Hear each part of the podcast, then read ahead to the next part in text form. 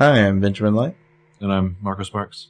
And this is another episode of Bros Watch PLL2. How you doing? How's it going? Hope we remember how to do this.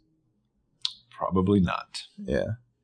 We are revisiting S2E14 through many dangers, toils, and snares. You may remember this as the kind of 2B premiere. Mm-hmm. Written by Joseph Dougherty, directed by Norman Buckley, friends of the show. This was the one we ended up doing because it got a fair amount of votes and we wanted to. Yeah, yeah. This is our Happy Holidays revisit episode. Everyone will be happy to know that I am awake and totally sober, not drinking right now. Well, some people will be happy. So the title for this one comes from Amazing Grace. Hmm. So... see if these wretches can get saved. This is going to be weird. We just recorded our Star Wars podcast, so we're just transitioning to different Dark Lords of the Sith era. Pretty much the same thing. Mm-hmm. Kylo Ren is Aria. Rey is Ezra. No, wait. Aria's really both. Did you say Rey is Ezra? That's inexcusable. I was like, that does not show yourself out. That does not check out. Hmm. Okay, well, let's just jump right in. All right. So we start in the Rosewood Town Square in the WB backlot. There's a church. This is shot at the start like something out of Nightmare on Elm Street. Like I kept expecting Freddy Krueger to pop out as these little girls are jumping rope and doing their little nursery rhyme. The part of the lyrics I caught were, "Pretty little liar all by yourself, sneak to the park, dig in the dark, telling little lies to make their mark." That's the kind of song children sing. In Rosewood? Yeah. Mm-hmm. Yeah. Yeah. I'd like to hear more about the urban legends of Rosewood. It's so PLL. Like, let's have kids singing a creepy song while jump roping. Well, it's about time the show went to that vein of the horror movie strata. Then we get a title card that says 1 month later, we're in a park at Southfield Playground, and we see our 4 PLLs in orange jumpsuits using their sticks to pick up trash. Oh, shit. They're doing some chain gang stuff here. Oh, yeah. Aria, I think, had her jumpsuit tailored. It's the only one that seems to, like, fit nicely. Like, the others are just kind of, like, these bulky coveralls. But Aria's is somehow, like perfectly fits her body. But I thought that was funny. They all look amazing in them. Mm-hmm. I'm going to go ahead and say this is where all my fan fiction begins. Mm-hmm. Oh, yeah, I feel like the others probably got general adult sizes. Aria got, like, the child's chain outfit. I think she took hers to a local seamstress and had it, like, taken in and, you know, made to fit her. I could see it. That's my headcanon. She's like, if I'm going to wear this, I'm going to wear it in style. Yeah. Hannah is looking hard. Yeah. Like precursor to, like, when Hannah did some prison time with Allie. And the soundtrack is telling us, I've been a bad, bad girl, and it's always the same. And Hannah says, only an hour and 30 minutes to go. And Aria says, I think it's more like 2 hours, but who's counting? They have very strong theory vibes in this episode, by the way. Yeah. Some other mean girls walk past. Having heard this, they start talking to themselves. The one girl's like, how many hours you got left? And the other chick says, 6 months. And the first chick says, but your mom's not a big shot lawyer. You and your pals. But your mom's not a big shot lawyer getting you and your pals community service for tampering with evidence. As she looks at Spencer, yeah. Yeah. Well, I thought you said they killed somebody. That's what the cops think. So the cops can't prove it. And the second chick's like, snort. Cops are stupid. Which, wow. Yeah. And Emily finally getting a little annoyed at all this, asparagus being tossed in her direction. She says, we didn't do anything. Spencer's like, don't talk to them. Strong theory potential there. And then Emily says, I'll talk to anybody I want to. And Spencer's like, no, you won't. Emily says, and who's going to stop me? Whoa, then time for Commander Montgomery to weigh in. The shusher has had enough. She says, both of you shut up. I don't want to hear anymore. She's putting her foot down. Emily comes over to Spencer. She's very frustrated. She says, did you at least think about my idea? Spencer says, it was a bad idea when they arrested us. It's a bad idea now. Emily says, we finally have something solid. Why won't you use it? So do they actually have something solid, or is this all part of the ruse? I think it's got to be part of the ruse. Because I was like, wait, what do they have? They don't have shit. Right. Spencer says, because you can't make a deal with a rattlesnake. And Emily says, you can if you have something the rattlesnake wants. This is a great scene. The song playing over it, I feel like hampers it, because there's this weird Muzak guitar riff that really like just did not work for me. Hannah's had enough. She's just like, can we stop talking about snakes? Spencer says, listen to me. We're not going to be making any kind of deal with A. And that's final. And Emily's like, maybe for you. The rest of us don't have lawyers for parents. And Emily turns her back and Spencer spins around. Spencer's the person with whom you should not fuck right now, Emily. Because she can't back down. She can't stop. She won't stop. And she's just like, meaning what? And Emily, ready to shoot some venom, is like, meaning your mom may have gotten us a deal. But if they ever figure out a way to charge us for killing Allie, she'll throw the rest of us under the bus to save you. And you'd let her. She has Emily, such like supreme bitch face there. Well, it's like, big mistake here. You don't turn your back on Spencer after like throwing venom in her face because she can't so she flings trash at Emily. She throws her trash bag, which like breaks open and gets some really awful looking like white gunk all over Emily's coverall there. Just imagine like, the smell. Like, is it whipped cream? Is it like side of the road whipped cream? It's fucking gross. I mean, if that happened to me, I'd be crying in the shower forever. And I would just start tearing that off my body. Emily gives her this "you bitch" look. This is where I mean, like, I feel like Anakin and Obi-Wan had a fight to the bitter end on a crazy volcano planet for less. And even Aria's like, "Oh shit!" So Spencer and Emily go at it. The way like Spencer throws it, and Emily can't believe it, and Spencer briefly tries to look like hard and pissed, but then she's like, "Oh shit!" She starts to run away. Well, it's like their mini version of like the fight from They Live, like the alley brawl. Yeah. Put on the fucking glasses. Yeah. Spencer trips Emily, sending her down. At one point, Emily like, rolls like them over and is on top, and the prison guard or whoever finally shows up, drags them apart. Well, Spencer does like a judo move where she like takes Emily's leg out. Yeah, it's pretty crazy. Meanwhile, Aria and Hannah are just like, "Wow, we're not going to do anything." I wanted them to like exchange bills, like they could take in bets. Spencer charges Emily again. Aria acts like she's going to stop Spencer, but she's really not. After the guards are holding them back, Aria jumps into the middle and is like trying to be peacemaker. Whoa, Spencer, stop. Yeah. But I love that Spencer's so mad that even after they get yanked apart, she goes running, charging back towards Emily again. Yeah, yeah. It's great. So not far away, as the two mean girls who are watching this girl fight now, we see Officer Garrett Reynolds in his police car watching this show, snacking on candy and wearing oversized police sunglasses and looking like an even bigger authoritarian sleazebag. It's like suddenly he's like the dude from Cool Hand Luke, yeah. Well, it's weird because eating his M&Ms like a creep. Yeah, he's got all the trappings of like a patriarchal murder cop, but he still looks like frighteningly young. It's like a scary juxtaposition. So he's even like sucking on his fingers or something as he smiles and watches all this. And like adding the oral thing on top of that is like the cherry on top and the vomit on top of this cake, I think. Well, the licking his fingers, yeah. Mm-hmm. So, yeah, that's the opening. Two things. Soon, Spencer's mom will be a big shot lawyer running for Senate or like state Senate, like one of those two. Mm-hmm. And I think about this point in the timeline, not long after this, like Emily will finally be able to say, "You might have heard I killed a guy." Yeah. Well, it just makes me wonder with Garrett here, him showing Jenna, the whole shovel thing. Like, what did they put them up to that? Was it just a coincidence? Like, what exactly was the deal there? Yeah, yeah. This is such an amazing time to revisit this show, though. Because they sure seem pleased with themselves, like they made this all happen.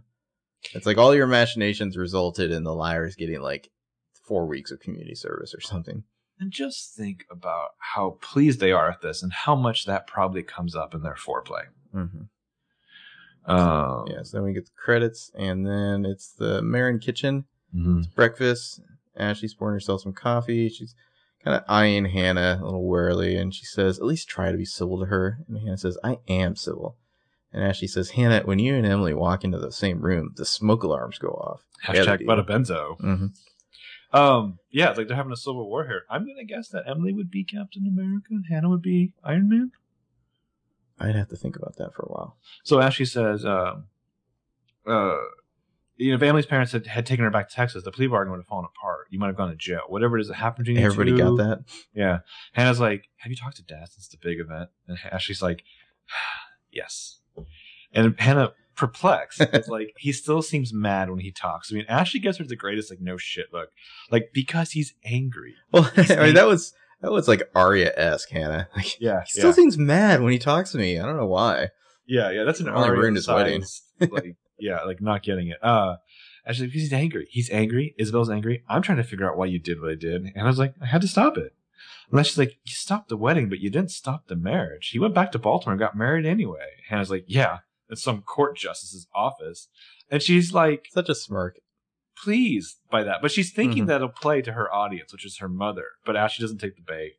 And Hannah's like, well, at least Creepy Kate didn't get to show off at the reception. And then Hannah has no remorse at all. Well, Hannah would probably murder Kate at this point if she thought she'd get away with it. Yeah. Well, Hannah's just like owning it. She's like, maybe they made me do this, but I'm going to take full credit. Yeah. Well, and I think that's fitting when Mona's is that she's kind of helping Hannah out to a certain degree, or letting Hannah like live out her wildest fantasy. Oh, yeah. So remember, this is when Emily was living with Hannah because Pam and Wayne were in Texas. Yeah. So Emily walks in. She says morning. She says it to Ashley, not Hannah. And Ashley's like, good morning, Hannah. And Hannah, who's been drinking, she's been eating some yogurt, and she just drops it in the trash and pieces out without a word. Ashley sighs, and Emily's like making herself a smoothie or something here. Yeah. And Ashley says, so how does it feel to be done with community service? And Emily says, almost done. There's a problem in the park. Spencer and I have to do an extra 2 weeks. Like, what a Hufflepuff. She's not even complaining about it or like, pointing out why that all happened. Yeah. And she's getting some berries and some milk for that smoothie. And Ashley says, well, maybe then things can go back to normal for all of you. Emily says, I don't really know what normal is anymore. Well, and Ashley's just struggling to understand what the fuck is going on with these girls. And she's like, having you and Hannah under the same roof, I know how hard it's been on both of you. I hate to see the four of you drifting apart. I was really hoping there'd be some kind of thaw by now. And poor Emily has to not only deal with like this shit on her own now, but she has to be the one who like deals with Ashley Marin's concerns. And Emily's like, I don't think that's something Hannah and the other girls want. So Ashley starts to get her shit. Bitches are freezing her out. Yeah. Before she goes, the fax machine rings. So she glances at the paper coming in, and she's just like, fax is for you. And then she leaves. Because Emily Fields is the last teenager on Earth to ever receive a fax. Yeah. Yeah. Like, who gets faxes? Yeah. Emily Fields does. And Emily, she picks up the fax, and she smiles when she looks at it. I was really hoping this would be like a telegraph that her dad died or something. Your dad's dead. Stop. Yeah. That's really all we had to say. Stop. Nothing else. Stop. He died like this. Stop. Meanwhile, Lucky Leon's, we see Aria and Magic Tragic Mike Montgomery walking past. Oh, man, look how little and young Mike is here. Before the HGH. Yeah, Aria's walking, pretending to drink out of an empty coffee cup. Mike looks so young. I mean, I think he is like 15 or something probably here. Yeah. If not even younger. Yeah. And Aria says, so you like this guy? And Mike says, he's okay. I mean, he's really old, but he's not a jerk. He doesn't make those listening noises like my first therapist. He dialed down my meds, and he doesn't look at me like I'm a bobblehead, the way I used to catch mom and dad sometimes. You know, it's sad because the storyline of Mike's depression is the one I always forget about. And it's definitely an interesting the one Aria forgets about too. Yeah, I mean they just did this on like You're the Worst, but I completely forgot that Mike spent half a season in bed. Yeah. And Aria says, hey, they do not look at you like you're a bobblehead. And Mike says, really? I still catch them looking. And you too. Well, Aria immediately condescending. Yeah. Aria says, I know, well, we just want you to be okay. She kind of rubs him on the shoulder because she's the compassionate one. He smiles. He says, well, that's tough to do when people are waiting for you to turn into a zombie or something. And Aria says, that's funny. I always saw you as more of a cute werewolf type. Like a Teen Wolf? Holy shit, the Shusher with her amazing powers of foreshadowing here. Yeah. How did she know? Yeah. Yeah. And really. Just then, Ezra Fitz walks out of the bike shop right in front of them. I was like, I wanted to make sure I saw that too. Out of the bike shop. So he was like waiting in there, right? Yeah. Like there's no way this is just a coincidence that he happened to walk out right in front of them. I don't think the guy's rode his bike in how long? Yeah. Like, how many days did he, follow Aria's route to know where she would be?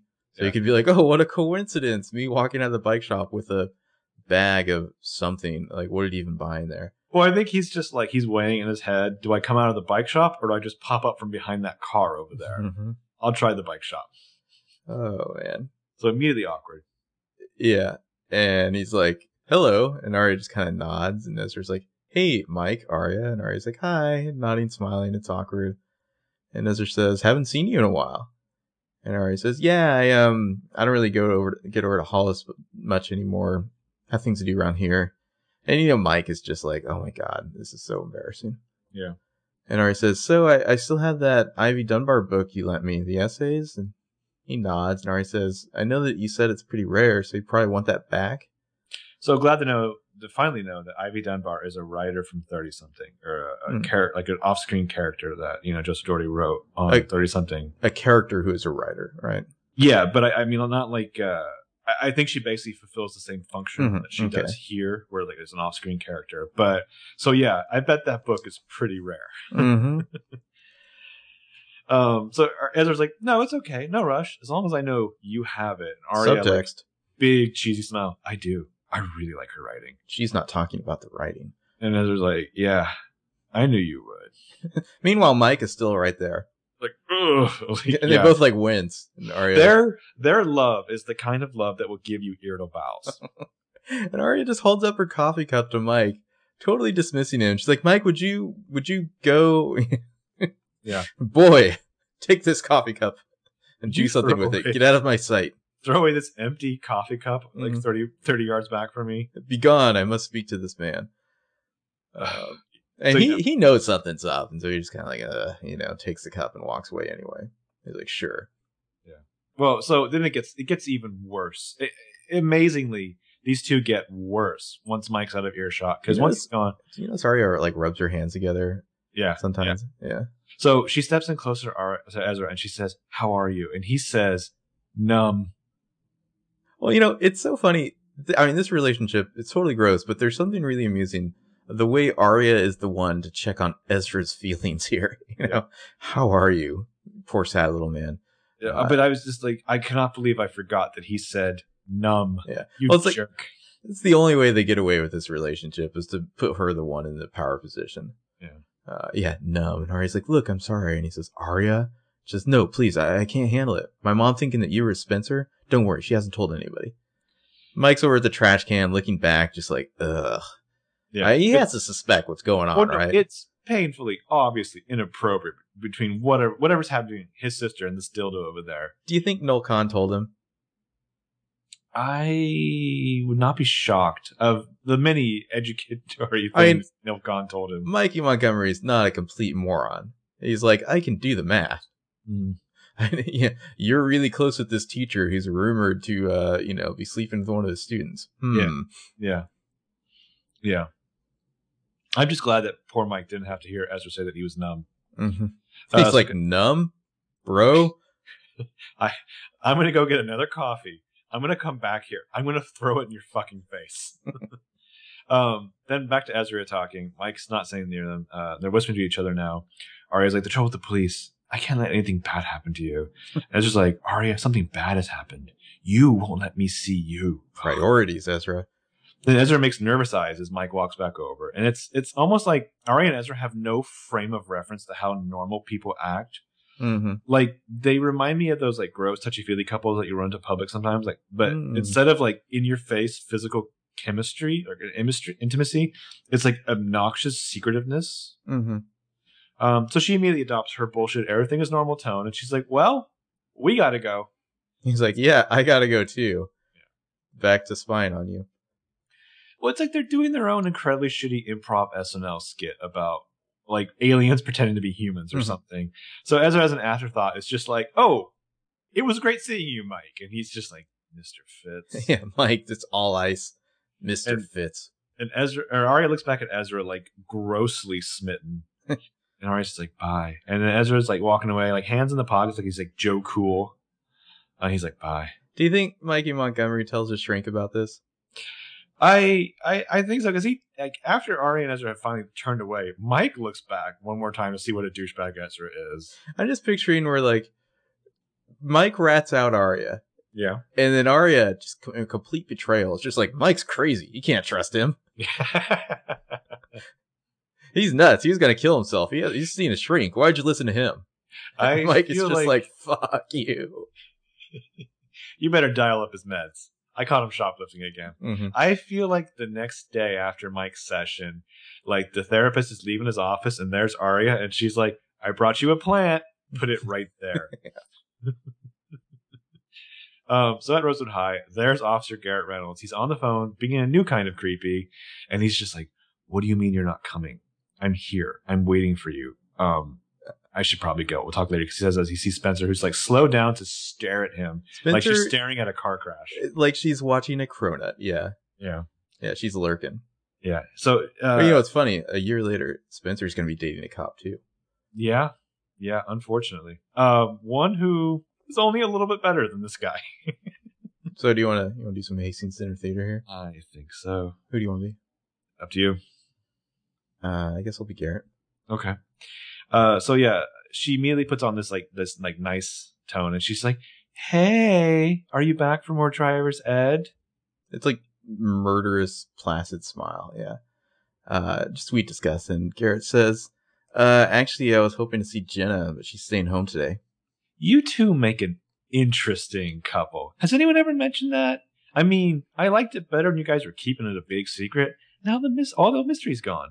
It's very much channeling like Veronica Mars here. Well, and think about how fun this must have been for Troy. I have a theory that this episode was like a gift from Norman Buckley too. But yeah. And Garrett says, "It was never a secret. It was private." Spencer's like, Garrett says, "When the time was right, we let people know." Yeah, well, timing is everything. He keeps saying things to me like they're supposed to mean something. No, just that it's interesting, you know, the timing of things. Like the shovel that killed Allie turns up and all of a sudden you two are holding hands in the town square. Look, just because two things happen at the same time doesn't mean they're connected. Well, you know all about things being connected, don't you? Again, is that supposed to mean something? You know all about connections. Like, you're connected to Jenna and Ian and Jason, almost like you guys are all members of the same club. He kind of sneers and turns away, but she's not done yet. Hey, where is Jason anyways? Nobody's seen him since that night we were arrested. He was at the police station, and then all of a sudden he's gone. You were there that night. Do you have any ideas? Maybe he got tired of you and your friends, and he just went away, like Dr. Sullivan. Nice implied threat, yeah. Yeah, creepy. What a fun scene. I mean, Spencer, she's kind of revealing a card or two. She's trying to get him to get him rattled. But then in return, he subtly threatens her back. And you see some of her confidence kind of fades away there. Well, it's a nice scene that reminds you how good like Troyan can be with just about anyone. I mean, like Garrett could have been played by a plant. I think she still would have been amazing. But like she crushes this guy. She throws all of his stuff back in his face. And he's very much like Ian. Like, he was a part of the status quo. That's what made him so smarmy. And he doesn't, but I feel like Garrett never really fit in, and he knows it. Mm-hmm. You know, like that's always been his thing. He was always like the little kid in the group, yeah. Like he's always had low self-esteem. But I like that like his only, as a lot of men in these situations, his only comeback to her is the implied threat of physical violence. Mm-hmm. So he's walking off. He's going to go find like a stake by which he can stick in Spencer's heart. Elsewhere in the school hallway, we see Emily's talking to another swim coach. New swim coach. Yeah. Man, these swim coaches, like, they're like drummers from Spinal Tap. Maybe just because Rosewood Heights has such an amazing swim program that they're constantly like being recruited by like foreign nations to like run their Olympic teams or something. I wonder. Because like this, there's the two female swim coaches and there's the guy. Mm-hmm. Yeah. Anyway, so this swim coach is like flipping some paperwork, and then he's just like, all my blood levels are good. The ulcer's completely under control. I'm totally okay to swim again. See? No exercise restrictions. And the coach is like, that's really great, Emily. And the coach is like ecstatic, and she's enthusiastic, and makes her a little bit pushy, and she's like, I can be at practice tomorrow. And the coach is like, well, I hope we can work something out. And the coach kind of walks off, and Emily's confused and follows, and she's like, it's already worked out. I've got a clean bill of health. You've got it right there in your hand. The coach kind of stops to break it down. And we're like, it's not just about your health, Emily. Being on a team is a privilege, not a right. And Emily's face is just like, for reals, bitch? Coach is like, you know what I'm talking about, don't you? And it's like, man, you get busted for possession of a shovel one time. Suddenly your whole reputation goes hell. Yeah. Emily says, I'm almost finished with community service. And Coach says, we have to think about what it means to the team, the sort of signal it sends to the other schools if we let you back. It means that your best swimmer is back to kick some fucking ass. That's what it means. Emily's like, what exactly are you telling me? And the coach says, I'm telling you it's not my call. I'm passing the buck here. Yeah. I have to talk to the principal. I'm sorry. Poor Emily. The coach, by the way, looks like Aya Cash's mom. Well, Emily is just constantly getting shit on for being like the most honest and transparent of the liars, you know? Yeah. Aria would have just like threatened this coach's family, friends, people who owed her money. Yeah, yeah. It's implied that Veronica Hastings would have like somehow put the coach in a legal bind. Mm-hmm. But just think about how much time this show has spent, or how much time on the show you've heard someone talking about the team's delicate fucking feelings and standing in the community. You would think the swim coach is a person, and they're very sensitive. So meanwhile, in Miss Montgomery's class, the class about to start, on the board, amongst the many notes, it says isolation, in parentheses, alienated. And then all of them desperately need to communicate their feelings. And then it also says to be able to say yes to life. Yes, because their new reading is The Heart is a Lonely Hunter. By Carson McCullers, yeah. I wish we had more time to spend on like the role of like literature in this show, especially like in this episode alone, because the bell rings, Spencer walks up to Ella. So I'm just like, this is my extra credit report on Vonnegut, which, oh man, I would love to read Spencer's 10 pages on Vonnegut. You know, what she hands over, it's like, she obviously like went to Kinko's to print this thing out. It's like professionally bound. Yeah, yeah. Like this like special report. Yeah. Here's my lithograph on Vonnegut. Poti Wheat. Spencer Hastings become unstuck in time. Ella is cold and takes it, and she's just like, thank you. Spencer says, so it's okay? And Ella's like, I look forward to reading it. Do you think she really reads it, or is she just like writes A on it? I don't know, but Ella is coming off like a classic Aria here. Well, because Ella, in the back of her mind, is like, man, this is really weird, because you're fucking Mr. Fitz. Like, that's what she's thinking, right? Yeah. I just picture, like, later on, there's Byron, like, on the toilet, pants around his, like, ankles, like, reading something. Why are we picturing this? Because Ella left it somewhere in the house. He's just reading Spencer's report.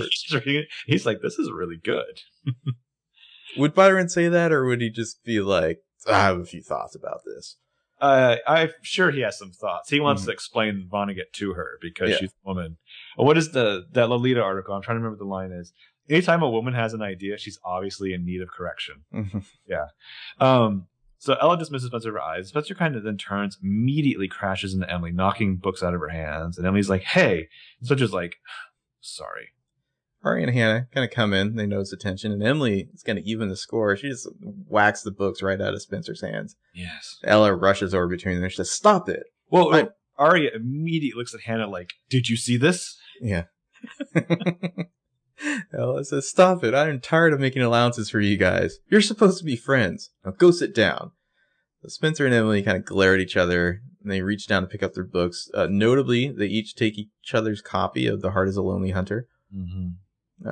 It's pretty funny that Ella is teaching this book when her daughter is obviously an analog to Mick Kelly from the book. Which I think is going to become painfully obvious to Ella, probably just later this very night. I do have to question the set dressers here. They wrote Mike Kelly on the blackboard instead of Mick Kelly. Oh, okay. Mm-hmm. So Spencer sits down. She's very sullen. And then Emily gets a text that says, you were always my favorite. Want to make a deal? A. This is clearly a lie because we all know Hannah is Mona's favorite. Right. Emily's looking around, trying to be casual. Ella's kind of off by the door talking to students. So Emily walks over to the blackboard. And there's that quote that says, to be able to say yes to life. And so she kind of walks around, looks around. And then she takes chalk and circles the yes a few times and sits back down. So yes, I will. She sent a sign to A. Yes, I will. Yeah, like Molly Bloom, she said yes. She walks past Spencer, goes back to her seat. After the commercial, Ari and Hannah are coming around. I feel like there's a potential missed opportunity to take away from the tension, but for Ari to be like, did you see that, Hannah? And Hannah's just like, what am I, Jenna? Of course I saw that. Yeah, so we're in the hallway. Ari's walking with her tulpa here.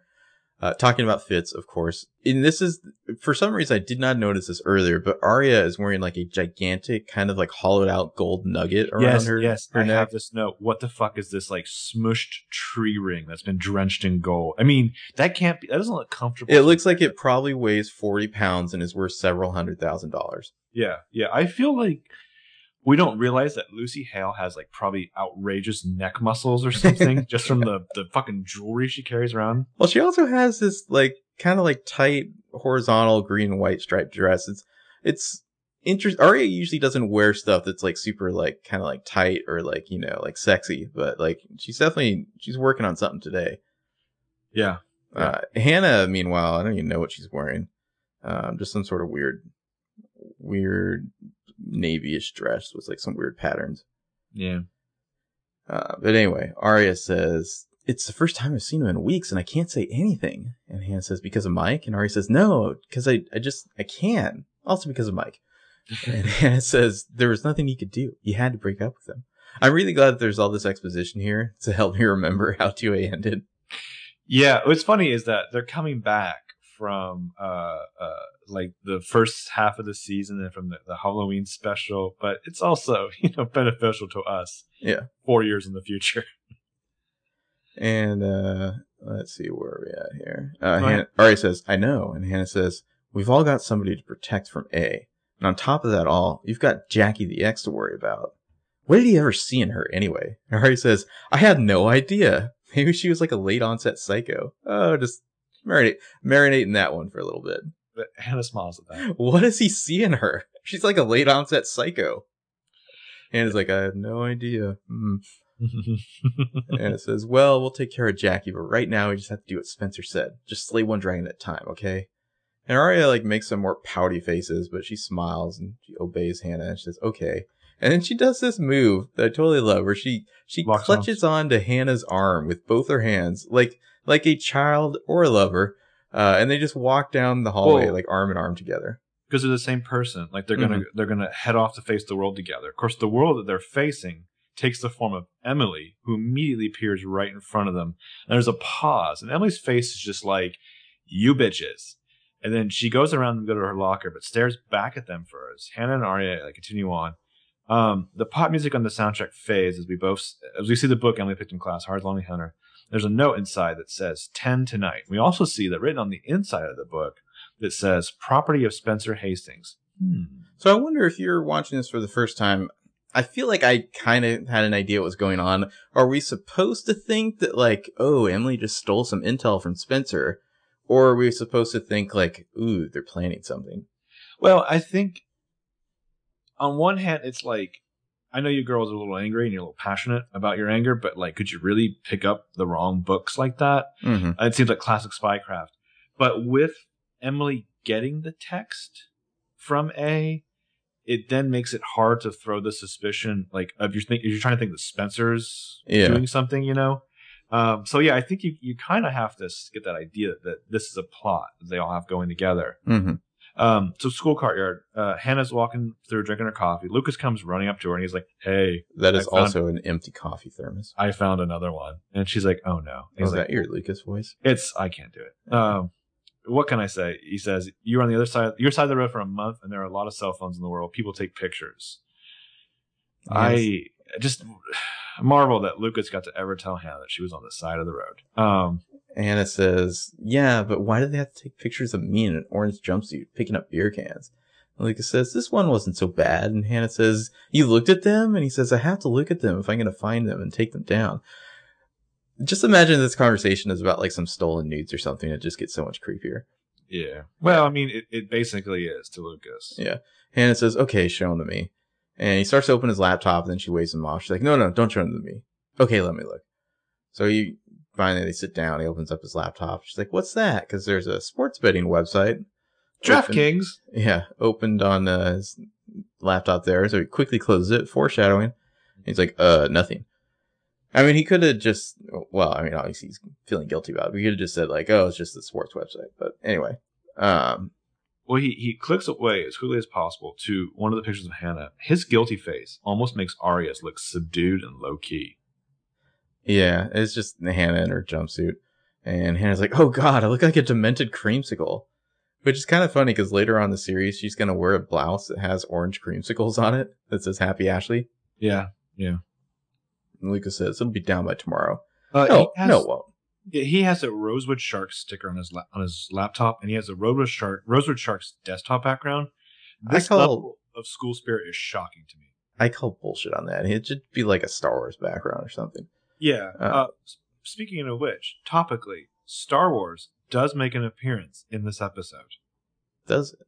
Yes. Okay. It will blow your fucking mind where it does. All right. This whole like What is he doing to get these images off the internet? Like, is he sending like DMCA takedown requests or something? Like, the internet doesn't work like that. We were talking before about our shock that supposedly Lucas comes back in 6B as like rich. Mm-hmm. I am dying to know how. He's like, I invented an app that helps you stalk your ex. Yeah, really. Well, like, on the one hand, you could be like, oh, the internet doesn't work that way. On the other hand, maybe this is all intentional. And like, Lucas knows the internet doesn't work that way, but he's just pretending to do it so he can basically just like Google his crush all day long. Yeah, yeah. And when he's not showing her like cats riding snowboard videos. Mm-hmm. And Hannah says, look, you've been amazing and I'm so grateful to you, but you're never going to find them all these, are you? And he says, look on the bright side. It is the internet. You're up against talking dogs and people eating bits of sofa cushion. Freaky foodies. Hannah says, mm-hmm. And Lucas says, it's way more interesting than a pretty girl in an orange baggie, which is a weird way to describe a jumpsuit. Hannah says, I do not look pretty in these pictures. And Lucas is like, you do, sort of, in a post-apocalyptic ragtag band of survivors kind of way. The next Mad Max movie, Hannah Banana. Mm-hmm. And Hannah says, okay, now you're just trying to make it feel better. And Lucas says, and how is that working? And Hannah says, surprisingly well. God, I hate you, Lucas. Yeah. And then we're going to cut to the Bad Sad Dad's Hour. Well, I say, like, I didn't remember a lot of this episode. And, you know, the thing that registered the most surprise at this scene was upon rewatch. I figured there was no way Lucas would let it end without, like, ruining any goodwill he's worked up with Hannah. Yeah, really. But, yeah, back at Hollis, remember this place. We're in the we're outside the office of one Ezra Fitz, college professor and normal adult. And speaking of other normal adults, there's Byron in the Bad Sad Dads podcast. And he's like, I thought it was a good way to talk about architecture and context. I mean, people live in these buildings. It was a real world to them. And Ezra's like, anything that gets people reading Henry James is fine by me. Oh, they're so awful. Yeah, I got to give it up for Ian Harding in this scene. Ezra, he always has this twitch of fear in every scene he's in with Byron. Like, yeah. It's very subtle, but there's always, you can always see him like, you know, walking around landmines whenever he's talking to Byron. And yet, at the same time, Byron is, like, shipping their relationship so hard. Yeah, yeah. But I think you could probably infer that, along with Mona and Ezra, Joseph Dougherty is probably a Henry James fan. And Byron is like, yeah, we could combine classes. We'll show him The Heiress. And Ezra's like, count me in. The Heiress, by the way, is a 1949 movie starring Olivia de Havilland and Montgomery Clift. It's based on a play that's based on a Henry James novel called Washington Square. So Byron... You notice Ezra's got his, like, big thermos mug of coffee there. It's like, right. Mr. Adult. Byron really wants this time with Ezra. This will be their first, like, academic date together. And then... this is, like, all part of Byron's plan. He's going to befriend Ezra so he can be Byron's wingman at, like, the local college bars now. I wonder. I wonder if, like, if Ezra had just, you know, not been a creep or blackmailed by his ex, who is the same age as him, for a relationship with a teenage girl, if they had hung out for a couple years, like, eventually would have Byron have tried to groom Ezra to be his, like, son-in-law? I think it's, like... Ooh, that's a good question, actually. Yeah, like, I don't know. Byron, it seems like he always would treat Aria too precious to really, like, approve of anyone she dates. Right. I mean, they'd have to be friends for a long time. Like, Aria'd have to be, like, out of college before he'd be cool with that, I'm sure. You know, it'd have to be legal, too. Anyways, so... Well, I just want to throw out this metaphor here of Crazy Stupid Love. Like, Byron is basically like Steve Carell, and Ezra is Ryan Gosling. He's like that cool young guy that Byron wants to, like, go hang out with and, like, you know, hit the town with. Okay. Byron, I've had my schwanz in your face for like half an hour now. Yeah. I'm sorry, you Steve Jobs? So Byron's cell phone rings. He seems concerned because he's in Montgomery. Mm-hmm. That concern is basically on a billboard. Ezra sees it and he's like, is everything okay? And Byron's like, I never used to wince when my phone went off. Now I've got judges and lawyers on my speed dial. It's a different world. Well, you know, Ezra's nodding, mentally making a note to remember that line from his book later. You know? Yeah. Ostinato. So Ezra's like, well, how are you holding up? And Byron's like, one day at a time. Families get through much worse than this. Everyone's been very polite about what happened, very sympathetic, and I hate it. I know that underneath it, they're just glad it wasn't their kid that got in trouble. And Ezra's just like, I guess... I know Aria well enough to believe that she would never do anything to hurt you and Ella. Yeah, just wait 5 episodes. Mm-hmm. And Byron's like, well, nobody starts to hurt anybody. That's just like a weird thing to say. Yeah, no, they don't. And Byron's like, you should come back over. We'll finish that dinner and that scotch, that serious scotch. Well, you know that Ezra's like, no, they don't. Like, it's like getting a little emotional. Yeah, like this is all about Ezra saying like one thing but meaning another. He's just thinking about Aria the whole time. I mean, the only thing that would be better is if Byron found an excuse to say to Ezra, Ezra, my boy, I'm glad you'll never betray me. Yeah, you should come over. We'll, finish that dinner and that scotch, that serious scotch you gave me. Yeah, Ezra would love that. And Byron says, all right, I'll talk to Ella. And Ezra's like, great. No, we missed Ezra saying, I would love it. Yeah. Poor Ezra. He just wants to find out some info about his teenage girlfriend, but her dad only wants to talk about his feelings. Well, it's like, how can I manipulate this conversation into talking about Aria? It's a fun scene because there's obviously like this kind of fear and paranoia from Ezra, but there's also calculation and manipulation too. You know, the kind of thing you'd expect from a predator. Yeah. And then we cut to a sad bastard Toby here, leaning up against a truck Spencer bought for him in front of her house. Looks like the saddest little boy ever. Yeah, he's parked like by like the west gate or whatever. She walks up. He looks excited, and he's just like, "Hey!" And she's like, "Hey!" Don't you mean hey? Hey, you okay? Yeah. And Spencer's like, "Yeah," and he says, "You stopped picking up your cell, and I didn't want to call the house." Spencer says, "Well, my folks are in Philadelphia with Melissa." He's like, "Something wrong?" Spencer says they wanted her to see a specialist. There's something irregular about her heart rate, so she's having these tests done, which is like all lies, right? Yeah. What exactly, Spencer? They just made this up to get away from you. What exactly is different about Toby in this era? Like bigger hair, played with less confidence. It's like starting in season 3, he stopped being like the taller version of Lucas and basically became this like bro monolith. Like there's some emoting. I think the hair is the big difference. But it's like Toby became more Keanu-ish. I felt like as he progressed. Well, I mean, I'm sure the closer him and Spencer got, the more fooling around they did. I mean, upped his confidence a little bit, you know. Granted, I'm totally forgetting about that amazing storyline with his mom. Oh God, don't go there. Yeah. So Toby's like, you okay out here alone? And she's like, yeah. And he's like, you're finished with community service, right? And she's like, well, no. They tacked on 2 more weeks. And he's like, why? Oh, because Emily and I had a fight. What's going on? Your best friends and possibly the same person. Yeah. Spencer's like, I'm getting real tired of people telling me who my friends are. And he's like, well. And he turns around and he hops up in the bed of his truck. And he's got something covered in a tarp there. And he's like, 2 weeks is close enough. And so he pulls off the tarp, and there's a very nice handcrafted wooden rocking chair underneath. Which, after a very similar rocking chair made an appearance in the dollhouse, I am still wondering if Toby bought this somewhere. Got it from Ikea. Yeah. He's like, well, I assembled it. I kind of read the directions. I didn't use all the wood glue, though, so be careful. So Spencer, obviously this just makes it hurt even more because it looks so nice. She's like, oh, it's beautiful. And he's like, I made it for you. And she's like, I can't take it. Why not? And she says, we've been over this. And Toby says, I told you the night they arrested you. I'm not walking away. Spencer says, do you hear what you just said the night I was arrested? This is where he needs to be like, damn it, Spencer. Everyone in this town has been arrested. I've been arrested too. He says, I don't care. Spencer says, well, I do. Please, Toby, I do. You have to stay away from me. She walks to the gate, so he jumps down to follow her. And he says, I can handle your father. And she's like, this isn't about my father.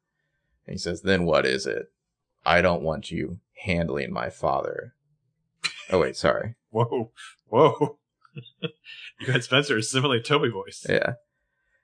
I forgot to put a little Spencer line in there. Spencer says, I don't want you handling my father, okay?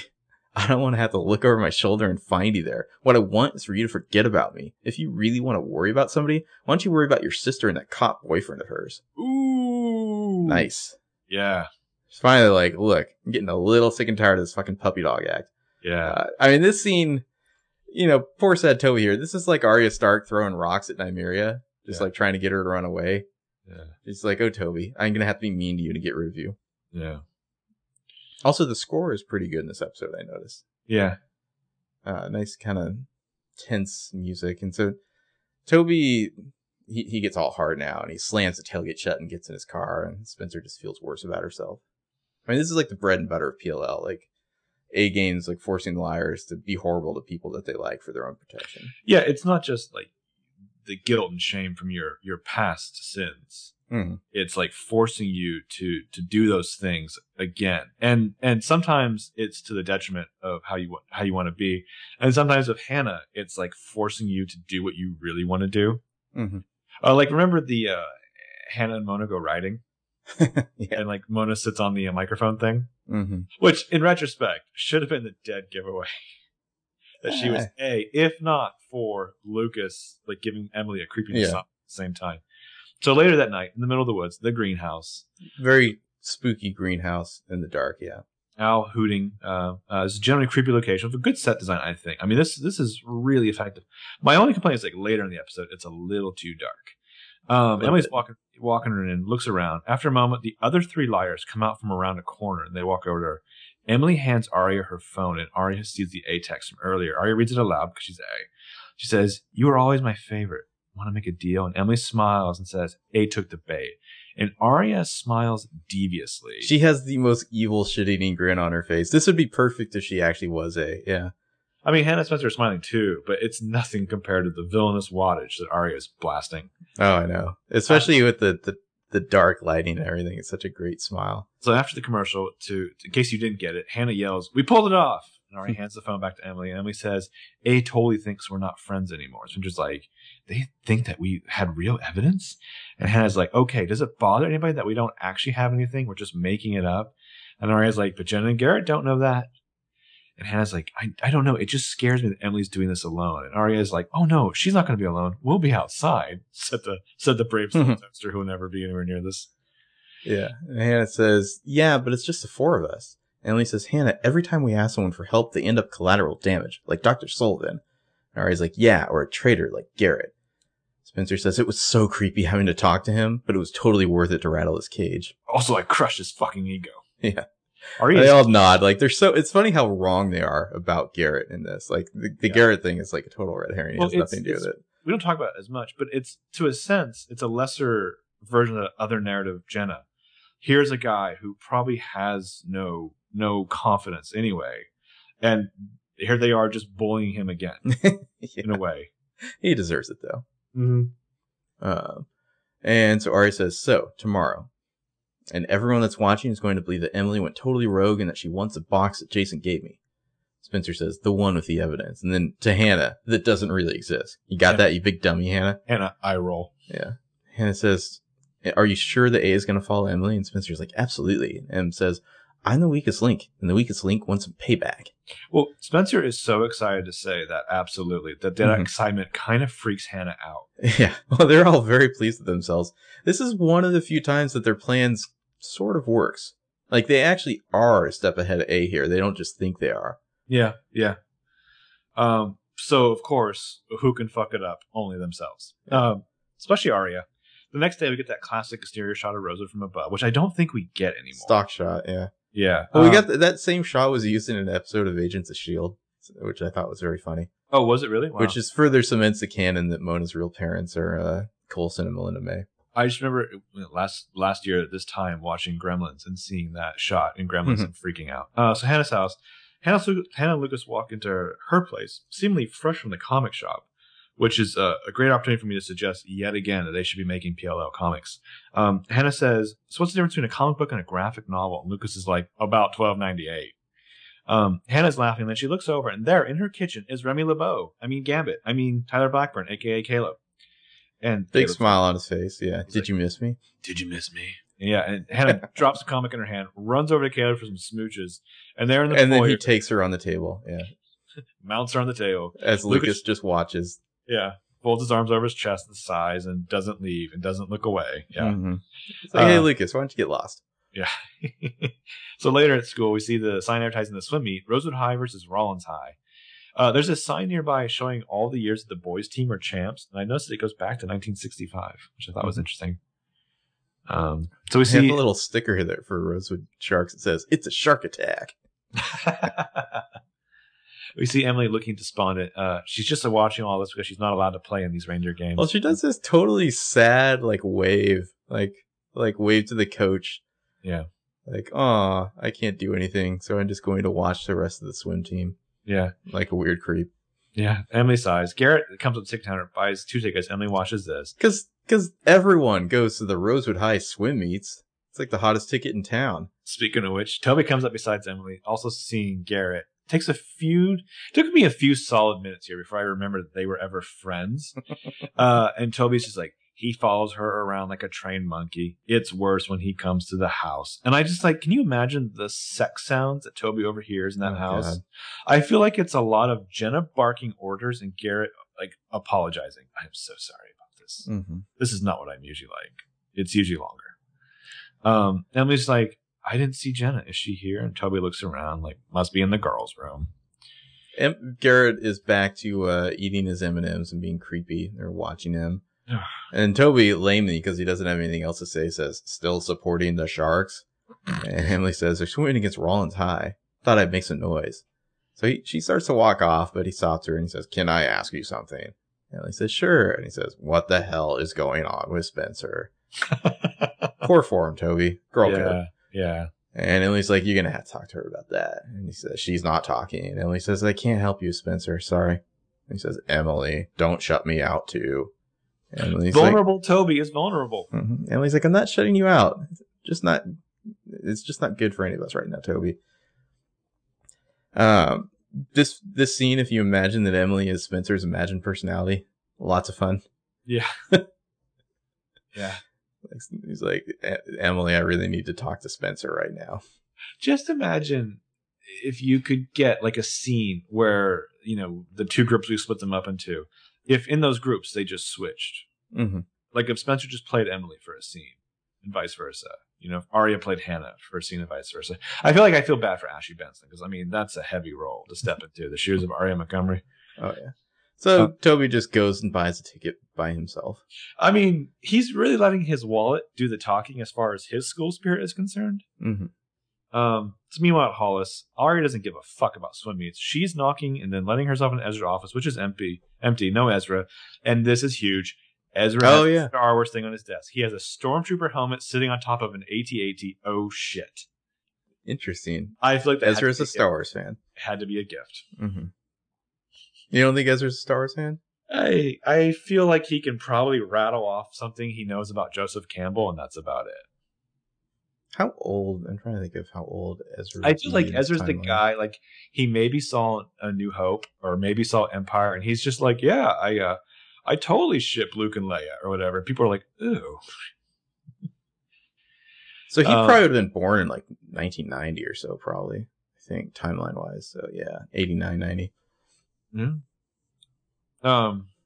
So yeah, Ari's coming in, returning a book. She sits down at Ezra's desk, starts to pull a note out of it, fidgeting, and then it's she was gonna leave this note in the book, but then she pulls it out, she's second guessing herself. Yeah. And then we hear, "What are you doing here?" It's from Jackie Molina. Jackie Molina out of fucking nowhere, right behind Aria. Boom. Jackie's like, "You've got a very short memory. We had a deal. You were going to stay away from him." And Aria says, "I did stay away from him. We broke up. I'm just returning a book." Jackie's like, "Returning a book? I saw." And she snatches the note out of Ari's hand. And Ari's like, "Look, I didn't." And she tries to lunge for the note, but Jackie just holds it over her head where Aria can't reach it because Aria's 3 feet tall. Well, I was like, in my notes I have Paloma Guzman is basically 3 feet taller than Lucy Hale, as are all of us. Yeah, she's just like, "Oh, can't get it up here." Yeah. And Aria says, "I didn't leave it. I was taking it with me." And Jackie says, "I can show this to your father, too. You think I won't do what I promised? This is your game. You pick the rules." And just then, Ezra loudly shuts the door behind them. He's heard some shit. Mm-hmm. So after the commercial, Jackie's gone. Well, in retrospect, this has got to be the greatest moment in Ezra's life. Mm-hmm. 2 women are fighting over him. They're both beautiful, both crazy, mm-hmm. both exes, and one is illegally young. And they're blackmailing each other. Yeah, they're blackmailing each other. This is the cover to the Ezra comic book where they're fighting over him and they might strip. Mm-hmm. So later in Ezra's office, just Aria and Ezra. Jackie's gone. chasing. Yeah. She's sitting on the couch, having to explain herself why Ezra Pace is processing all this new shit that's come to light. And Aria says, she said she'd destroy you. She'd go to my dad and he'd have you fired. Ezra says, yeah, at least I know why you broke up with me. Isn't that special? Now Ezra has some fucking validation. Yeah, and Aria says, yeah, before Jackie, I don't think I understood how dangerous it was, what we were doing. I want Ezra to be like, not for you. It's like, that's just one more reason you don't date a 16-year-old girl. Yeah, because she never really realized how dangerous it was. Yeah, one of many. Yeah. And Ezra says, did you stop because of Jackie or because you were afraid? She comes over to him and she says, I was afraid for you. I didn't want to see you get hurt. And he says, I should have told your mother the truth about us at the police station. Probably not the best place to do it. Ari's like, you tried. He's Shrug. Like, I should have tried harder. I should have tried so hard that I didn't date a high school student. Yeah, yeah. And he says, but I saw that look in your eye, that steely, I know what you've done look. And I folded. I'm sorry, her eye. I saw that look in her eye, that steely, I know what you've done look. And I folded. Ella gave Ezra a look that made him feel shame because of something he's doing that he should be ashamed of, and that made him feel bad. Yeah. Ari's like, I know that look. And they just both stare at each other forever, and she caresses his cheek, and she's like, I have to go. She gets her purse, and he's like, Aria, I'm not going to let Jackie destroy anything or anybody. Aria says she means what she said. Ezra says, you still trust me? And Ari's like, yeah, I do. He says, there's something you and I need to do this afternoon. And Ari's like, boy. Oh my. Yeah. Yeah, and so just to clarify, when we say another reason why you shouldn't date a 16-year-old because she won't get how serious it is what you're doing, mm-hmm. She's not... That's okay. Legally, she doesn't have to get what you're doing. You're the one committing the crime. That's right. So at the swim meet, people are diving in and swimming and cheering. It's a thing. In the school courtyard, speaking of bros, Caleb's walking through. He just saunters in, smelling of sex and cell phone hacking. And chlorine. Mm-hmm. He finds Lucas sitting at a table by himself, and Caleb's like, hey, you're missing all the action. Lucas says, too much chlorine. Well, he's putting in eye drops. Yeah. Probably just because he's high. Yeah. Caleb's like, oh, you want to do the lamest Hastings dinner theater? You allergic. Well, no. Yeah. I'll let you do Lucas. Okay. Intolerant. There's supposed to be a difference. And Caleb just kind of like, pfft. And Caleb's like, hey, listen, I wanted to say thank you for keeping an eye on Hannah while I was away. You have more lines. Oh, do I? Yeah. Oh, no, I don't. And now that I'm back. Oh, I'm sorry. I wrote those lines. Yeah. Sometimes I write lines for characters and forget about them. Yeah. Now that I'm back, you can go ahead and scram and feel me. Well, I was going to put, like, Lucas seems even more effeminate and powerless as he's looking up and dabbing his eyes and what have you. Like, it just makes him seem more inferior to Caleb. Sorry, I just knocked my headphones out. Oh. Yeah, Lucas is... He's just... This is the ultimate, like, alpha move by Caleb here. He's just like, let's make sure we're clear on who's playing what roles here. Yeah, yeah. So Lucas says, how's California? Different. And the new family? I still sort of feel like a foreign exchange student, but I like them, and they seem to like me, so... What's not to like? This is so awkward, by the way. Well, Lucas is just so sly and hopeful. He's like the beta boy Iago. Yeah. And Lucas says, so, are you going back for good? Because can you please? It's complicated. Oh, all the Halo fans just took a big, long, satisfying drag off their cigarettes right there. My mom gave up her parental rights. You can't just change that. Of course, so did your Uncle Daddy Jamie. Mm-hmm. And Lucas says, well, that's what lawyers are for. Do you want me to hire you one? I thought I would stay here and finish out the school year. And then what?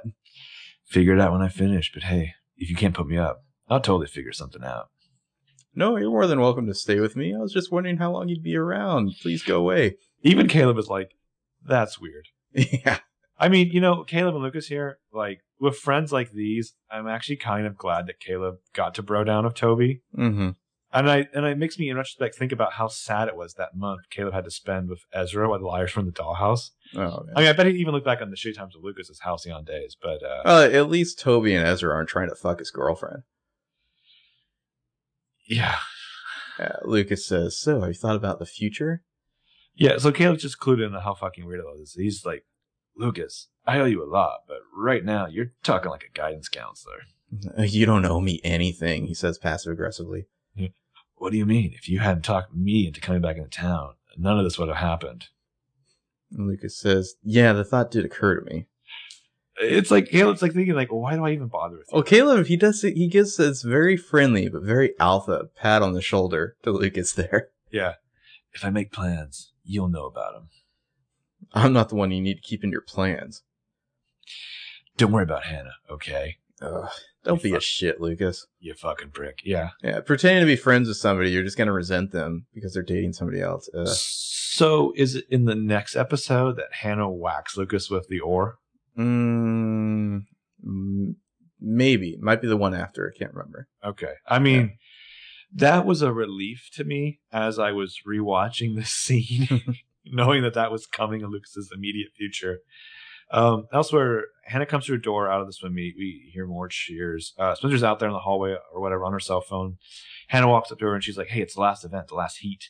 Spencer's like, "Where's Aria? We said we were going to do this together." Speak of the devil. Aria comes running in and she's like, "Speak of the devil and she shall appear." Yeah. Aria's like, "I'm sorry. It's complicated." And Hannah's like, "That's my expression. I fucking like, own. How dare you?" Yeah. And Spencer's just like, "So is this." And Aria's like, "I'm here. Okay. Don't get snippy with the shisher." Yeah. Just then the door is open. People start spilling out of the pool areas, more crowd chatter. And coming off all the other people, there's Emily, and she eyes down Spencer and the other like, this is the fucking okay corral. Mm-hmm. She starts marching towards them. Spencer starts to turn away, and Emily comes up to her, grabs her, flips her back around to face her. Emily is in the hell have no fury mode, and she's like, "Okay, it's every man for himself. I want the box that Jason gave Aria." Just then, Lucas and Caleb are coming around the corner. They see this. Spencer's like, so "Well, you're gonna get it." Lucas, Caleb, Toby, Garrett, they're all watching. Yeah, it's interesting who you don't have here. Mm-hmm. And if the theory were true, this would be the scene that would be just nuts for everyone to watch, right? Yeah. Spencer says, "Well, you're not gonna get it," and Emily says, "Guys, Spencer's only looking out for herself. We have to cut a deal with." And Spencer's like, "Shut up, Emily." And Emily's like, "Where is it?" And Spencer says, "It's safe." And Emily says, "Where?" And Hannah says, "Don't tell her." Spencer says, "It's hidden, and it stays hidden until I want it found." Emily says, "You forget, we all learn how to keep secrets from the same person. I'll bet I know where it is." Lucas is looking pretty shady right now. So Mona is not seen in this episode. Is Lucas reporting to her? You have to wonder. I think it's very clever to keep Mona out of this episode, just to keep her off the radar. You don't really notice it, too.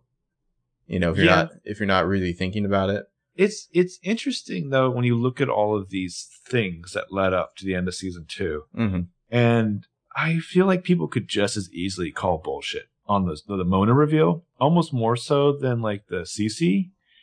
I guess there's much more glaring timeline issues going into the end of like 6A, but it's always fascinating like when you have like no Mona in this scene.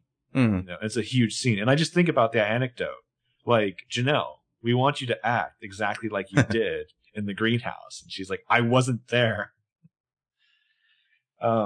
Yeah. So Spencer looks like she's enjoying this a lot.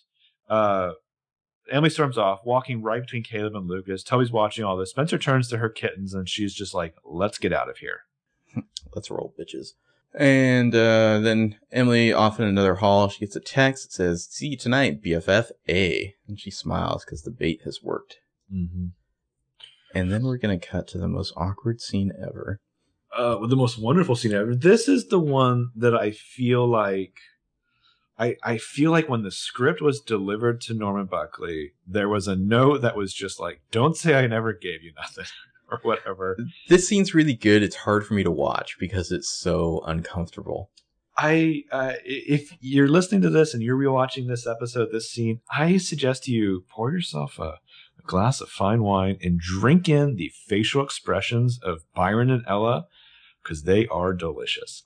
There are so many awkward silences here that seem to last an eternity. Well, just some dropped jaws. Mm-hmm. the Montgomery County living room. This is their original living room. Remember that. Well, we've got Fitz standing up.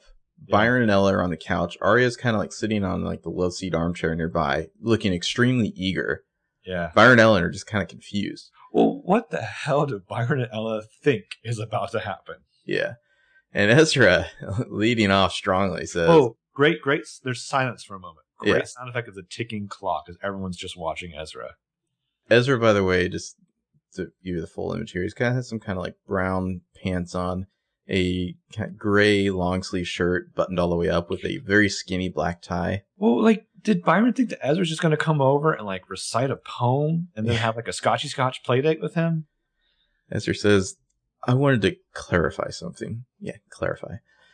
And he kind of gestures to Aria and he says, we wanted to tell you something important. Just imagine this is all with like 30 seconds of silence between every line. Yeah. Byron and Ella are just like, what the fuck is this? Well, like, are these two about to like do a skit for us? Yeah. And Aria, she's like rubbing her hands together. She's riveted. She's literally on the edge of her seat. Yeah. Byron and Ella don't know what's going on. And, where am I? Ezra looks scared shitless here. Looks like a stand-up comedian who's bombing. He keeps looking at Aria, and he says, I'm in love with your daughter. And everyone's totally speechless. Ella shocked. Byron, heartbroken. They're just like, what? Ezra says, I love Aria. And Ella, I love this. She reaches over without looking, just like feeling for Byron's hand. Like, I need something to hold on to right now. Yeah, Holly Marie Combs is amazing in this. The silence just goes on and on. Eventually, Aria just gets up and walks over to stand next to Ezra. And she says, we met before school started this year. Just then Mike comes down the stairs. Mm-hmm. And Ella's like, Mike, you should go back upstairs. Mm-hmm. And Ezra says, I wanted you to know that this started before Aria was assigned to my class. Just clarifying away. Ella's like, what started? And Byron's like, wait, what do you mean before she was assigned to your class? And Ezra's like, she wasn't my student then. And Byron's like, she wasn't your student then? He's like, sounds good to me. Yeah, Ella looks to Aria like ready for her to reveal that this is a joke. Mm-hmm. And Ella's like, this can't be true. Aria nodding enthusiastically. He's like, It is, really. She takes his hand. She's like, I love him. Oh. And Ella's like, what this, what's going on? This happened while you were a teacher? Ezra looks like he's like about to end, like he knows he's about to end up in a coffin. Yeah. Ezra says yes, and then both of the parents are standing up now, and Byron says, do you understand what you're saying? And Ezra says, yes, I do. And Ella says, no, I don't think you do, because if you did, you wouldn't be standing here. You wouldn't dare. I love that line. Yeah. And Byron says, Aria, go upstairs. Take Mike with you. And Aria says, no, I'm staying here. And Byron says, if this is true, what you're telling us. And Ezra's like, it is. And Ella's like, no. And Ezra says, what I'm hoping can happen is, oh, what an ass. Byron says, no, what is going to happen is you're going to leave this house right now. And he's like, Mr. Montgomery. And Byron's like, end of conversation. And Aria's like, Dad, just. And Ella's like, Aria, no. And Ezra's like, Byron. And Byron says, I'm not asking you. I'm telling you. Yeah. And this is Mike's cue because Byron starts to make a move towards Ezra. And so Mike kind of jumps in between them and gives Ezra a nice old punch right in the face. Yay, yeah. Mike. And Aria's like, Mike. And Byron kind of wrestles Mike away. And Ezra stands there totally stunned, just like, God, what a cross I bear. Well, Mike does this like tough bro strut right out of there. And he just goes and holds the front door open. Yeah. And Ezra, he like wipes a little blood from his mouth. And he has this barely concealed sneer, like, oh my God, Aria, can't your family be more chill? Well, like, he can't believe this happened to him, that he hasn't gotten what he wants. Mm-hmm. And he just turns to Aria, like, looking at her like this is her fault. Mm-hmm. And Aria's just like, maybe you should go. Ezra, it's like he's looking around and saying, like, for the record, I was the honorable one here. Like, that's the way he's looking around, Yeah. Well, it's funny. It's like, this is the evolution, I think, of Magic Mike on the show, too. Mm-hmm. Seems delicious. Oh, my God. It's so uncomfortable. Yeah. It's just like the insanity of Aria thinking this is all going to be fine. Well, this more like the insanity of Ezra. Yeah. Well, yeah. He said to her, like, do you still trust me? And it's like, after this, Aria, do you? I don't know. God, these two are so backwards. Kylo. Well, it's one of those things where you start thinking like, well, what would be the right way to do this? And it's like, not dating her. That would be the right way to do this. You know? Yeah. Well, especially since we found out that he knew all along who she was. It makes it even weirder when you add in like that layer. I don't know. Yeah, So after the commercial, it's night in the Montgomery home. Byron is at the drinking cart, pouring himself a glass of Ezra Serious Scotch. Like, that has to be intended, right?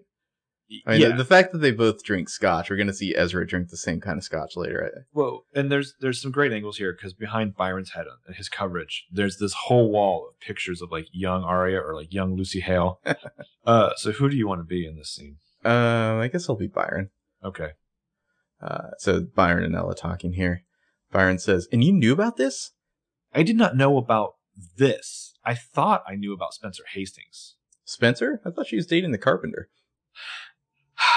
"Yes, I saw them together, and you heard the same rumors I did."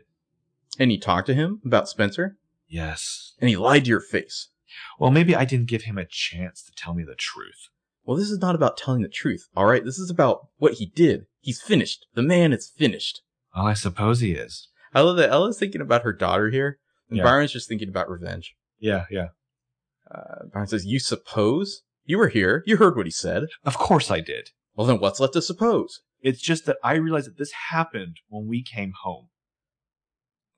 "That has nothing to do with this." "I'm just trying to understand what she was thinking by getting involved with a teacher."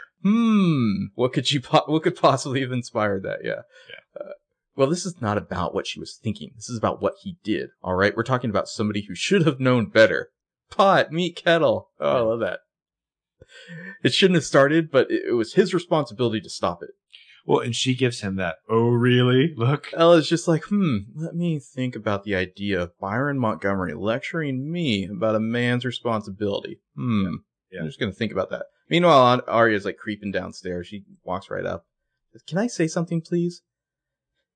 And Ella says, like, "Of course you can." Aria says, "Don't make up your minds right now. You can't figure out in one night what I'm still trying to understand myself." Ella just turns to look at her, and Aria's like, "I love you so much. I love him too. So please, just imagine for 1 minute that this is real. Because it is. I swear that it is." The body language here is that Byron can't even look at Aria. Yeah. And Ella will look at her, but can't hide how upset she is. And Byron, they're so disgusted. Byron's just like tapping his whiskey glass when he dismisses her. "Just go to your room, Aria." "Dad? Mom? Go upstairs." Oh, poor Ella. Yeah. Like, they're both about to cry, basically, Ella and Byron. Yeah. Sorry, it finally just turns and leaves. Well, they've both just aged 10 years. Mm-hmm. Yeah. And then we cut to moody, dark Ezra, drinking his own serious scotch. It can't be coincidence that the father and the father figure here both drinking scotch. Well, I think it's interesting. On the eve of season 6B, here's Ezra trying on his swim trunks to take a quick little lap in the sea of alcohol. Mm-hmm. He's got the scotch sitting in his lap, too, right next to... lying down on his couch, in his office. The glass is laying near part of his problem. Mm-hmm. The door to his office is open. Jackie Molina walks past, stops, and she sees him there through the doorway. He sees her, looks away, and she's like, "Don't be angry." And Ezra has a puffy lip, LOL. And he's just like, "Angry doesn't begin to describe how I feel about you right now." Oh, shit. You haven't seen him when he's angry, Jackie. Ezra's like, "That's my secret. I'm always emotionally available to 16-year-olds. Yeah. So she walks in, and he's just like, "Who said you could come in?" Ooh. Jackie says, "Ezra, you're making a terrible mistake. I had to do something to wake you up to what was happening." Oh, here we go. He sits up. He holds the glass to his lips, and he says, like a real psychopath, "Bad idea to wake a sleepwalker," and then takes a sip of the whiskey, and of course has to rub his lip. One of the more insane, like, murder psycho things Ezra's ever said on this show. Yeah, yeah. "Bad idea to wake a sleepwalker." That probably sounded so badass in his head. And instead, he just sounds like a predator. And he drinks some scotch. He winces, touches his lip. And Jackie's like, "What happened to your lip?" And he just ignores this and goes to pour himself some more serious scotch. And Jackie's like, "You told her parents. Did Professor Montgomery hit you?" And Ezra's like, "No, that was that was what her brother brought to the party." Jackie says, "What did you expect was going to happen?" He's like, "Go away, Jackie." And Jackie's like, "She was a teenager. And you were her teacher. He just gets up in her face and he's like, get out. There's nothing I want from you, and I will not let you do anything to her. So get out. So she's just completely disgusted and goes out of there. Yeah. He gets up, shuts the door to his office. This is the last time we see her until the college essay thing. Yeah. Okay. I had to wonder if Jackie feels kind of miserable here. Not because of what she did necessarily with Aria, but like I'm sure she looks down on Ezra, as one should. But it's like when you break up with somebody and you later find out that they're not doing well, there's like that small part of you that kind of feels responsible, regardless of whether or not you are. You know what I mean? Like she broke off their engagement, and then he's dating a student. I mean, she may be also be thinking, yeah, I made the right move too. Yeah, yeah. Because this was always in Ezra's bag of tricks, amongst other shitty things. So Hannah's kitchen at night. Hannah's grabbing something out of the kitchen drawer. She's on the phone with Spencer, and Hannah's like, "And I left 10 minutes ago. I'm almost out the door." In Spencer's house at night, we see Spencer come marching down the stairs, and she's like, "I'm going now." And she's wearing her like doing dirt. Yeah, they're both in like mischief gear, like dark, doing crime. Spencer's got her beanie on. Oh, so Hannah, we're coming up on the moment where I was going to ask you if you could make a gif of it, because I think it's amazing. Hannah's like, "I'm trying to think of what we're forgetting to bring." And then we get this genius moment I totally forgot about, where Spencer hears what Hannah says. She stops at the bottom of the stairs. She pauses, looks around, at the poker by the fire, at the candlestick holder or something, over to the knives in the kitchen. And then the spell wondering about arming up is broken. And she's like, "I think we're all set. I'll see you soon." Yeah, are we forgetting what to bring? Yeah, I think you need the gift needs to be like the fire poker, the candlestick, the knives in the kitchen, and then just like think that shot from Pulp Fiction where he looks up at the katana sword. Yeah. Like I think you need that in there. And then maybe like a quick thing of like Mrs. White, like flames on the side of my head, and then Aria doing the shush move. I think you're making a little disjointed gif there.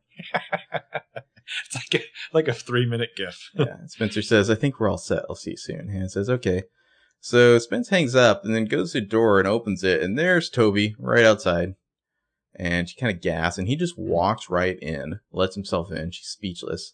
She really doesn't have time for this bullshit right now. Defeated sigh. Yeah. Meanwhile, Hannah is trying to leave, and her mom calls down from the stairs. She's like, "Hannah, you can't go anywhere right now. Your father's on his way over. He wants to talk to us together." And it's like, well, fucking great, you know. Hannah's like, timing! So then, of course, we cut to Emily driving through the woods, the only one who's going to make it to their trap on time and get murdered. Well, I like the shot, the camera on the hood, like showing the right side of her car, the driver's seat, as it's like the frame is like falling away into the woods behind her, and she marches off into the unknown. Spencer's great room. Toby's just marching around, speaking his fucking mind. And what does he say? Is this my turn? Yeah, it says you do some Toby. "You want to give me a hard time, that's one thing, but you can't treat Emily like that. I'm not going to let it happen." What is going on between Emily and me? Or it's between Emily and me, so just forget it. And she tries to walk out, and he cuts her off and kind of pushes her back inside. "Forget it. I'm just going to watch two people I care about rip into each other. Right. I'm going to do that." This is the reason I hate Toby, even before he faked his death to drive Spencer nuts. And she's like, "For everybody's sake, just stay out of it." Stay out of what, Spencer? After everything that's happened, how can you just stand there and tell me there's something I'm not supposed to know about? And then Spencer says the words that I wish they'd put on a t-shirt and sell for charity. "What do I have to do to make you leave me alone?" Seriously. She tries to leave out through the other entrance, but he like grabs her and spins her around again. I mean, he's like full on like Will Sampson mode here. Yeah. He's like, "Tell me about the night you found the shovel." I told you what happened. "Yeah, you said somebody tricked you into finding it, and I believe you. But ever since that night, the four of you have been acting like..." And he's like grabbing her wrist, and she's like, "Acting like what?" Like Allie is still running things, playing you against each other. Today at school, you sounded just like Allie when you talked to Emily." He thinks he's landed some big crushing blow here. Yeah. But Spencer is like just disgusted. Like, totally different reasons. She tries to yank her hands away, but he won't let her. And he's like, "Jenna always said that you wanted to take Allie down, replace her. I didn't think that was true until today." I mean, it's a minor quote of Spencer, but it's also one of the most fucked up things Toby ever said to her. Yeah, it's like, fuck you. Well, this is how he's reacting. He's getting her back, for what she said to him earlier. Mm-hmm. And she's like, it's not like that. Then what is it like? I can't do this. Don't ask me. Spencer. No, don't ask me now. Ask me after tonight. What difference is one night going to make? It could change everything, but I need you to let me go. I need you to promise that you won't follow me. And for God's sakes, don't eat psychedelic gummy bears. It's a great tense scene. The music, again, really on point. I know canonically Toby was supposed to join the A-Team in like episode 310 or something, but doesn't it make so much more sense if this was like after this episode was when he joined? Yeah, I think so. But what always bothered me was her sudden like, no, don't ask me now. Ask me after tonight. Because like she's, you know, pissed off that he keeps getting in her way. She's annoyed of him. Sure, she's feeling bad for hurting him, but he's just said this whole shit about her acting like Allie, trying to replace Allie. Jenna was right about her. I can't believe that she's like trying to strike this hopeful chord of him. Or she carries so much guilt around of the things she has to do to protect the people she likes that she ends up ignoring how shitty they're being to her. You know, she's basically blaming it all on herself. Unless it's her parents. Yeah. Then we get the car POV shot, like driving down the winding road at night. If you add in some like whooshing sound effects, this could basically be like a shot from like a David Lynch movie. We see Emily's driving her car still, and she's making kind of a skidding turn. Well, she turns onto some side street. Like, apparently it's greenhouse out in the middle of fucking nowhere. Yeah. So then we're back at Casa Marin. Ashley and Hannah are meeting with Hannah's awful dad. Mm-hmm. And Ashley's like, congratulations again on getting married, fucker. And Tom's just like, thank you. Well, like, the sad thing about this dynamic is I feel like Ashley feels like she has to be extra cordial to Tom because she's the one who's going to get the negative image no matter what. Well, I think the other angle here is that Ashley can pretend to be the nice one because she knows her daughter's going to have her back here. And like Hannah's going to say all the things Ashley would like to say, you know. But I feel like the problem is that Ashley's going to feel responsible. Like she's the one who failed. Yeah. You know what I mean? Like if Hannah says something very true but very shitty to Tom, Tom is going to turn to Ashley like, what a bad mother you are. Yeah, Hannah says, well, at least now you won't have to send back all your gifts. And Ashley's just like, Hannah. And Hannah's like, sorry, but not that sorry. And Tom says, you're not the only one who's angry here, Hannah. There's plenty of that to go around. That's something we're going to deal with. We're going to deal with it as a family. And he's like, which family? Solid burn, Hannah. Yeah. And he's like, that's one of the things we're going to work on, which is why I want to talk to you at the same time in person. I made some arrangements. We're moving back to Rosewood. Ashley's like... It's like so nice of Tom to start working on things now that he's decided he feels like it, you know? Well, now he did run out on them, but... Now that he has another family, yeah. And Ashley's just like, we? And Tom's like, me, Isabel, Kate. And both Ashley and Hannah, they're going to be sick. Mm-hmm. Ashley's better at controlling it. And Hannah's like, Kate's going to be in Rosewood. And Tom's like, mm-hmm. And Hannah's like, is she going to go to school here? And this is an amazing shot because it stays on Hannah's face as she deals with this. And Tom's like, yes, she is. And Hannah has like this disgusted sigh, like, Dad, how could you do that to me? And this is basically the moment where I think Tom really stopped mattering to Hannah. Mm-hmm. So we see Tom process that. We see Ash trying to make it better. And Ashley's like, because he loves you. And this way he can be near you. Isn't that right, Tom? And Tom says nothing. Oh, you can hardly even force a nod. What a dick. Well, because it is like, some kind of weird power move to like get revenge on them. Like, I'm going to make you feel unwelcome in your own town now by moving my new family in. Your own town, your own school. Mm-hmm. Yeah. Hannah looks like something has broken inside of her and is on fire. And that fire will never go out. Meanwhile, in the dark and scary greenhouse at night, we see Emily like walking with a flashlight, looking around. She goes inside, looking around, out in the woods. Spencer's car is parked. She's getting out. She's on the phone with Aria. And she's, of course, like, oh my God. He told your parents? Of course Aria called her first, yeah. And then Aria is in her bedroom and the other is calling. Yeah, so she's like, what happened? And, you know, Aria's like, what do you think happened, Spencer? They took it wonderfully because Ezra is wonderful and our love is endgame. Yeah. They sent me to my room. The nerve. Yeah. Spencer's like, no, this is not good. And Aria's like, look, I'll get out somehow. Where's Hannah? Spencer's like, on her way, I hope. Like, Spencer cares much more about the trap than the Ezra business. Like, well, nice timing, Aria. The plan came first. Mm-hmm. Aria was like, let me see if I can do this side mission, which will not in any way interfere with my life. What could possibly go wrong? Yeah, everyone's gonna be on board at this. In the greenhouse, Emily's like looking around for a flashlight. Her cell phone kind of like makes a plink sound. She's got a text from Spencer that says, almost there, don't go in yet. And Emily's kind of like, oh fuck. Mm-hmm. She keeps looking around, and behind her, we see a large shadow pass by. Yeah. Then back at the Montgomery house, Aria's changed into mischief gear of her own. She's trying to sneak out of her room. We can hear her parents arguing off screen, and Aria starts to eavesdrop. What I picked up, Ella says she thinks this is real. And Byron says, I know what she thinks, but let me tell you what she's convinced herself. And Mike kind of, cuts off that conversation because he comes up behind Aria and he's like, are you going to see him? And Aria's like, no. And then she does patented Aria, over the shoulder check. And she's like, but I have to get out. And Mike sighs and he's like, look, you better go this way. So he leads her into his room, and he reveals the Mike Montgomery super secret escape route out of the Montgomery house, which is a window. Yeah, because there's handholds. Yeah, there's handholds. You're going to have to drop the last 4 feet, though. And Aria's like, that's 20 feet to me. Yeah, Aria's only 4 feet tall anyway. Mm-hmm. She's also surprised / impressed, also let down and dismissive somehow. And she's like, this is how you sneak out of the house? And he's like, it's been my escape route for years. And Aria's inspected it. It'll do. But first she needs to tell her little bro what's what. She's like, look, Mike, what's going on with me and Ezra? It's really... And he's just like, stop. Please, I don't care about your lame love life. Yeah. She's like, look, I'm sorry I hit him, but when I saw Dad's face, I figured I better do it than him. And Aria half smile, half exhale through the nose. And it's like, she wasn't even mad at him before the reveal. I don't know. And Mike's like, also, I just really wanted to punch him for my own reasons. Yeah, that's for making me throw away your fucking trash. So we go to the greenhouse. Emily crouches down and opens up this wooden chest that's on the floor, and she takes something out. Inside, she finds Luke Skywalker's lightsaber. Yeah. And then behind her, we see that A has appeared. Nice shot of A just standing there.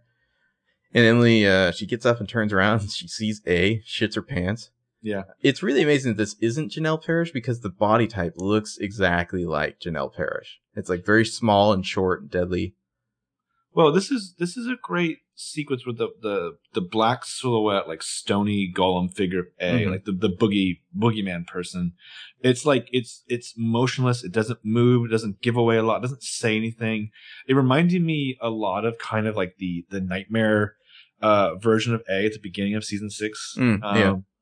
Especially the Maddie Ziegler dance nightmare. Yeah, so this is Emily's moment to shine for real. This was I want to say, I kind of wavered back and forth on Emily a lot of times. This is when I really loved her. She's just like, I knew you'd be here. I knew I could depend on you. You listen to us. You're always listening.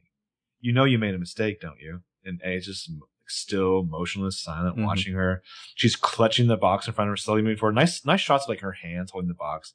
She's looking around occasionally, hoping her friends will come. She has to keep this going. And she's just like, it must be driving you crazy. You're afraid we found something in this box, something about you. Do you want to know what we found? Do you want to see what you're afraid of? Do you want to see what you're afraid of? Yeah. And so, the fact that Emily is terrified here, and the fact that she is terrified here, it isn't what doesn't bother me, because it's the fact that she keeps going, though. She's taking that fear and doing something with it. This is a total Gryffindor moment for her. I mean, she's... Yeah. I love this scene because she gets to face down and confront her tormentor directly. Well, I think it's a visual version of her coming out. You know what I mean? She's surpassed a lot of her walls, and it's you got to see her confidence really bloom after this moment. Mm-hmm. Not that it hasn't been blooming more than where she was, early season one. So she flings open the box, and it's empty. And she's like, nothing. We found nothing. We lied to you, and you believed us. That was your mistake. And I love the competing close between Emily's face and the black void that is A's face. Yeah, and A kind of contemplates this for a beat and then charges Emily. And Emily throws the box at A and runs away.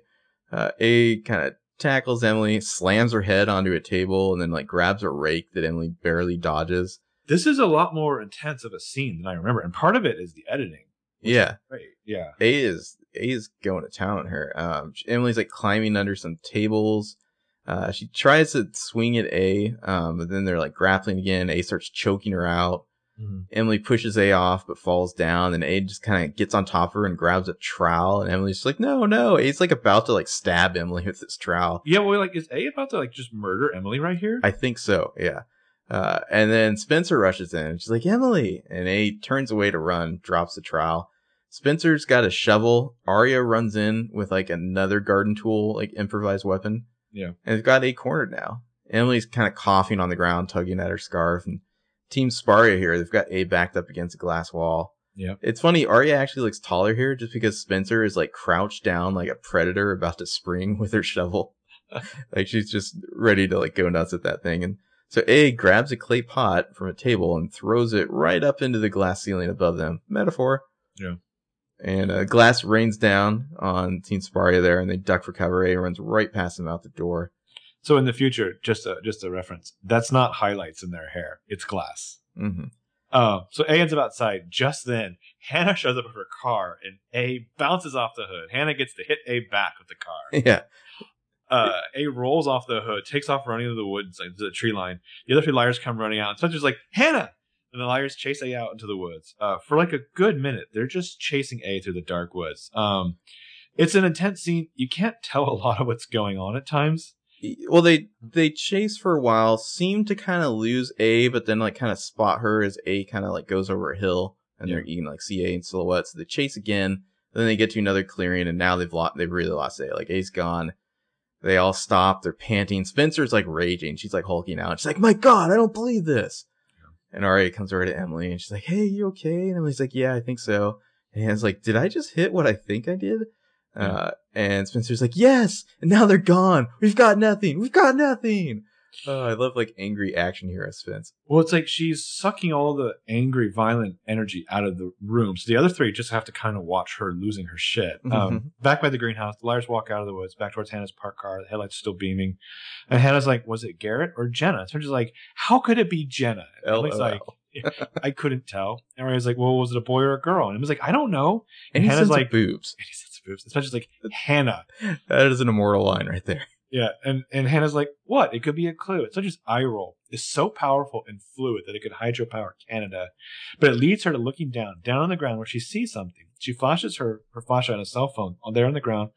The liars all circle it, like especially like that's not mine. And it's like it's not mine. Hannah's like, it's none of ours. We see the phone more closely. It's got a cracked screen and it's ready for like its passcode to be entered, like just letting you know that this will be the focus of upcoming plots. Aria's like, do you think that when A bounced off the car and we see this slow, perverse glee dripping out of Spencer, she shyly smiles and she's like, that's A's cell phone. Bum. So then the camera pulls up from the phone. You see the 4 liars around it. They've got a hot piece of A. Yeah. And just so you know, the passcode is going to be sure. Mm-hmm. So we get the A tag. A's kind of running through the woods, eventually makes it to their car. It's like a dark sedan, wherever the A stashed it. A reaches in their pockets and notices that the phone is gone, starts patting themselves down. Phone, there's no phone. And so she looks back the way she came in frustration, slams her fist on the car roof a few times, and then just punches the driver's side mirror and breaks it. I love that. Yes. Like A fucked up for real this time. Yeah. I mean, this is really like racing the stakes right now for 2B. The liars actually got one over on A here. They got her phone. This is an amazing like premiere episode. Mm-hmm. Which, yeah, and of course we all know this leads up to the reveal in the finale. I think PLO's good about its premieres though. Like Escape from New York. I'm thinking in particular. But it's a nice touch, I think, that Joseph Dougherty got to write moments later, which was the after effects of Hannah bouncing off A's car. And then we get to write Hannah hitting A of her car. I just noticed that Lisey Hale just tweeted, Brazil, I'm coming for you.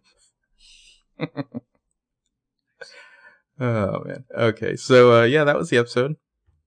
Fun episode. That will be the last one we do before 6B, which is almost here. A couple weeks now. So, happy holidays. Yeah.